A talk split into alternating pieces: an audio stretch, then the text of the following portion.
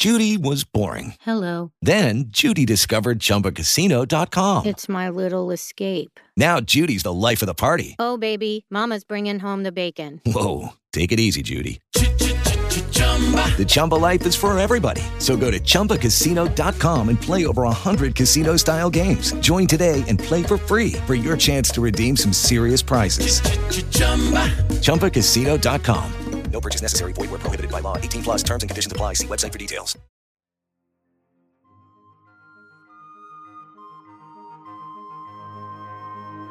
Capitolo 21 Il Forte Indipendenza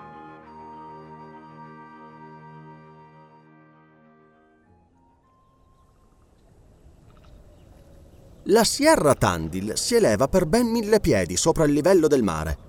È una catena primordiale, cioè anteriore a ogni creazione organica e metamorfica, nel senso che la sua trama e la sua composizione si sono poco alla volta modificate per opera del calore interno, ed è formata da una successione semicircolare di colline di gneiss coperte di zolle. Il distretto di Tandil, al quale ha dato il suo nome, comprende tutto il sud della provincia di Buenos Aires ed è limitato da un versante che manda verso il nord le acque dei ruscelli nati nelle sue falde. Quel distretto contiene circa 4.000 abitanti e il capoluogo è il villaggio di Tandil, al piede dei giochi settentrionali della Sierra, sotto la protezione del Forte Indipendenza. La sua posizione sull'importante ruscello del Capaleufu è felicissima. Cosa singolare, che non poteva essere ignota a Paganel, il villaggio era popolato specialmente da baschi francesi e da coloni italiani. Fu la Francia, infatti, che fondò le prime aziende straniere in quella parte inferiore della Plata. Nel 1828 fu costruito dal francese Perchap il Forte Indipendenza, che doveva proteggere la regione contro le ripetute invasioni degli indiani. Uno scienziato di prim'ordine, Alcide d'Orbigny, che più di ogni altro conobbe, studiò e descrisse tutti i paesi meridionali dell'America del Sud, aiutò Perchap nell'impresa. Il villaggio di Tandil è un punto di una certa importanza per mezzo delle sue galeras, grandi carrette da buoi, fatte proprio per seguire le vie della pianura, e comunica in 12 giorni con Buenos Aires, quindi sviluppa un commercio abbastanza importante. Il villaggio manda alla città il bestiame delle sue stensias, le carni salate dei suoi saladeros e i curiosissimi prodotti dell'industria indiana, come le stoffe di cotone, i tessuti di lana, i lavori così richiesti dagli intrecciatori di cuoio. Poi Tandil, senza contare un certo numero di case abbastanza comode, possiede scuole e chiese. Paganel, dopo aver fornito questi particolari, aggiunse che le notizie non potevano mancare a Tandil, essendo il forte sempre occupato da un distaccamento di truppe nazionali. Glenarvan fece mettere i cavalli nella scuderia ad una fonda di buon aspetto. Poi con Paganel, il maggiore, e Robert, guidati da Talcave, si diresse verso il forte Indipendenza. Dopo qualche minuto di salita, sopra uno dei gioghi della Sierra, arrivarono alla porta di soccorso, custodita negligentemente da una sentinella argentina. Passarono senza difficoltà, il che indicava una grande incuria o un'estrema sicurezza. Alcuni soldati compivano allora gli esercizi sulla piattaforma del forte, ma il più vecchio aveva vent'anni e il più giovane sette appena. Per la verità, erano una dozzina di fanciulli e di giovinetti che eseguivano esercizi di scherma. La loro uniforme consisteva in una camicia rigata, stretta alla cintola da una striscia di cuoio. Di brache o di kilt scozzese non c'era da parlare e la mitezza della temperatura giustificava la leggerezza del costume. Sulle prime Paganel si fece un buon concetto d'un governo che non si rovinava in uniformi. Ciascuno di quei soldati portava un fucile a percussione e una sciabola, ma la sciabola era troppo lunga e il fucile troppo pesante. Tutti avevano la faccia abbronzata e una certa somiglianza di famiglia. Il caporale istruttore che li comandava somigliava ai soldati. Dovevano essere, ed erano veramente, dodici fratelli che compivano la manovra sotto gli ordini del tredicesimo. Paganel non si meravigliò. Conosceva la statistica argentina e sapeva che nel paese la media dei figli supera i nove per famiglia. Ma ciò che lo stupì fu il vedere quei soldatini fare le manovre alla francese ed eseguire con la massima precisione i principali movimenti della carica in dodici tempi. Inoltre, sovente, i comandi erano dati in francese. ecco una cosa strana, mormorò il geografo. Ma Glenarvan non era venuto al Forte Indipendenza per vedere dei monelli fare esercizi e meno ancora per occuparsi della loro nazionalità ed origine. Non diede dunque a Paganelli il tempo di meravigliarsi oltre e lo pregò di chiedere del capo della guarnigione. Paganel obbedì e uno dei soldati argentini si diresse verso una casupola che serviva da caserma. Alcuni istanti dopo apparve il comandante in persona. Era un uomo sulla cinquantina, vigoroso, dall'aspetto militare, con ispidi baffi, gli zigomi sporgenti, i capelli brizzolati, l'occhio imperioso. Almeno da quanto si poteva giudicare attraverso i turbini di fumo che uscivano dalla sua pipa, i suoi modi richiamarono alla mente di Paganel quelli dei vecchi sergenti del suo paese. Talcave, rivolgendosi al comandante, gli presentò Lord Glenarvan e i compagni, e mentre gli parlava, il comandante non cessava di guardare in volto Paganel con un'insistenza imbarazzante.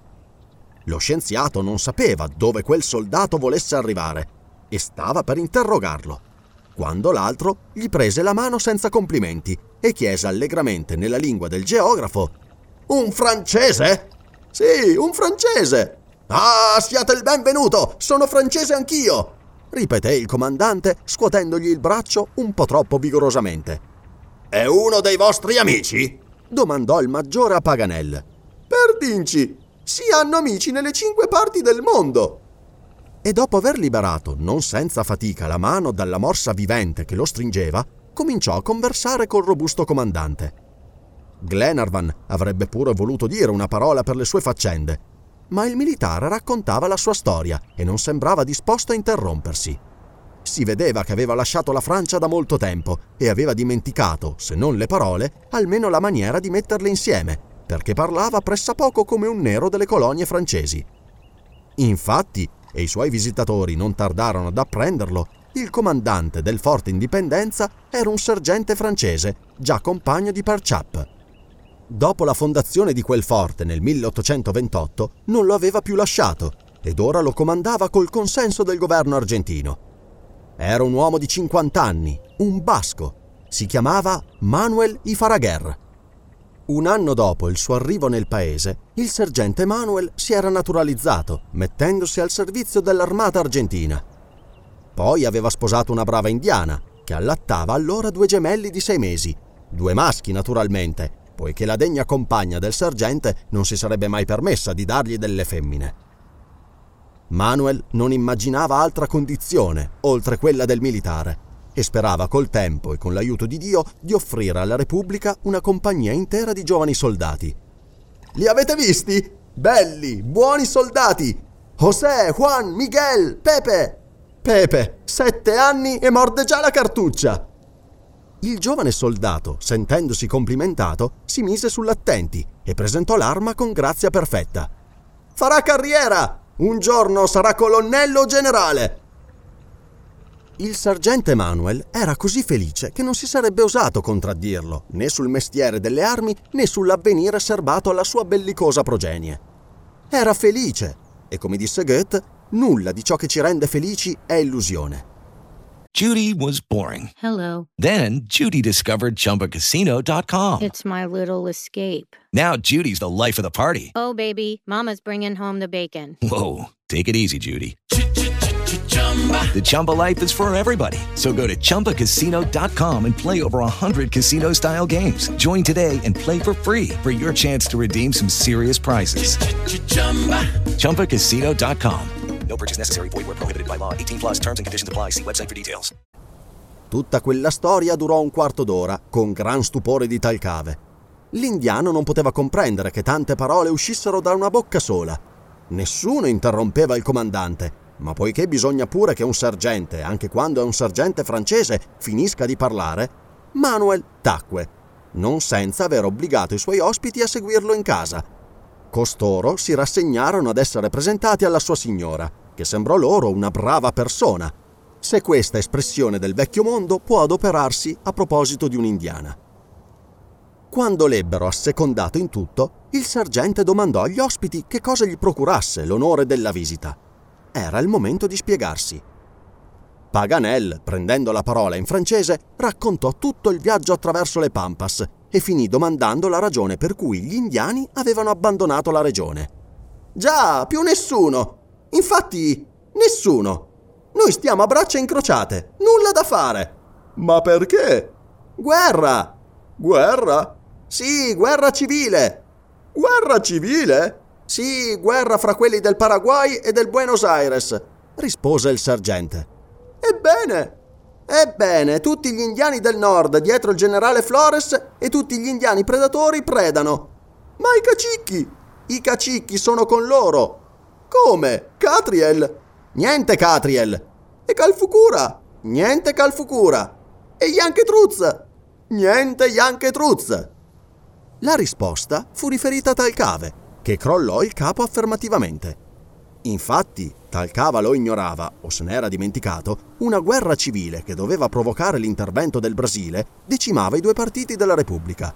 In quelle lotte intestine gli indiani avevano tutto da guadagnare e non si lasciavano sfuggire così belle occasioni di predare.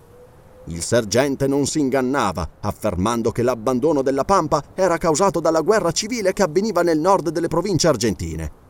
Se non che questo avvenimento contrastava con i disegni di Glenarvan. Infatti, se Harry Grant era prigioniero dei cacicchi, aveva dovuto essere trascinato fino alle frontiere del nord. E se era così, come ritrovarlo? Bisognava tentare una ricerca pericolosa e quasi inutile fino ai confini settentrionali della Pampa? Grave quesito che doveva essere seriamente discusso. Pure una domanda importante poteva ancora essere rivolta al sergente, e fu il maggiore che la formulò, mentre i suoi amici si guardavano in silenzio. Avete sentito dire se degli europei sono trattenuti prigionieri dai cacicchi della Pampa? Manuel rifletté alcuni istanti come un uomo che scruta nella sua memoria e finalmente disse Sì! Ah! esclamò Glenarvan aggrappandosi a una nuova speranza, stringendosi con Paganel, McNubbs e Robert intorno al sergente, guardandolo fissamente e incitandolo a parlare. Sono già alcuni anni, sì, proprio prigionieri europei, ma io non li ho mai visti. Alcuni anni. Vi ingannate. La data del naufragio è precisa. Il Britannia si perdette nel giugno 1862. Sono dunque meno di due anni. Oh, assai di più, milord. Impossibile! esclamò Paganel. Sì, davvero, avvenne alla nascita di Pepe. Si trattava di due uomini. No, tre. Due, vi dico. Due? Due inglesi? No, e chi parla di inglesi? No, un francese e un italiano. Un italiano che fu massacrato da Poichou? chiese Paganel. Sì, e appresi poi il francese salvato. Salvato? esclamò Robert che pendeva dalle labbra del sergente. Sì, salvato dalle mani degli indiani.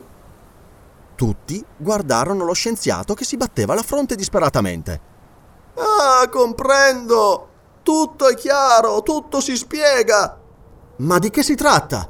chiese Glenarvan, inquieto e impaziente.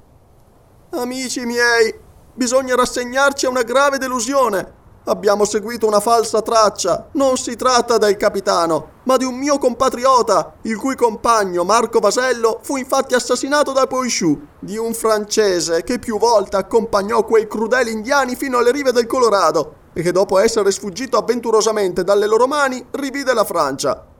Credendo di seguire le tracce di Harry Grant, noi ci siamo posti dietro quelle del giovane Guinà. Un profondo silenzio accolse questa dichiarazione. L'errore era evidente. I particolari dati dal sergente, la nazionalità del prigioniero, l'assassinio del suo compagno, l'evasione dalle mani dell'indiano, tutto concordava. Glenarvan, sbigottito, guardava Talcave, che disse Non avete mai sentito parlare di tre inglesi prigionieri? Mai! Si sarebbe saputo a Tandil! O lo saprei!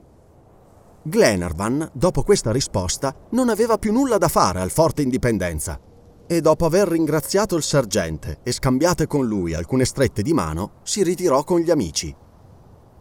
Il Lord era disperato per il crollo completo delle sue speranze. Robert gli camminava a fianco, muto, con gli occhi umidi di lacrime.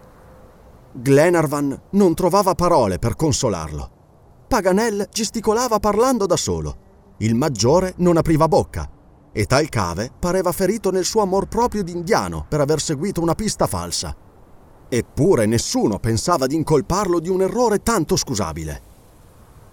Si rientrò nella fonda. Il desinare fu mesto.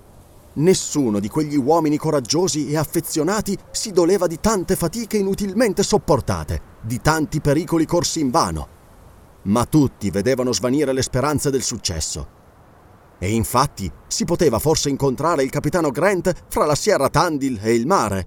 No! Se qualche prigioniero fosse caduto in mano degli indiani sulle coste dell'Atlantico, il sergente Manuel ne sarebbe stato certamente informato. Un avvenimento così non poteva sfuggire all'attenzione degli indigeni che fanno commercio continuo da Tandil a Carmen, alla foce del Rio Nero. Ora, fra trafficanti della pianura argentina si sa tutto e si dice tutto. Restava solo una soluzione. Raggiungere senza indugio il Duncan alla punta di Medano, come era infatti stato stabilito. Paganel aveva chiesto a Glenarvan il documento, in base al quale le loro ricerche si erano così disgraziatamente fuorviate, e lo rileggeva con collera non dissimulata, cercando di strappargli una nuova interpretazione.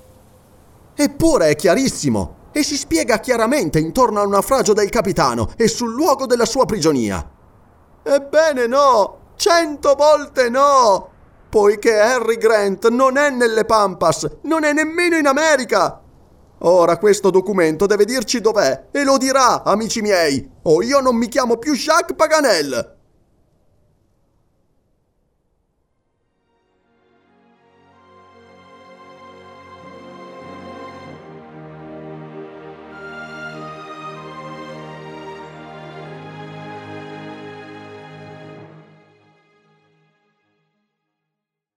Hello, it is Ryan, and I was on a flight the other day playing one of my favorite social spin slot games on chumbacasino.com. I looked over the person sitting next to me, and you know what they were doing?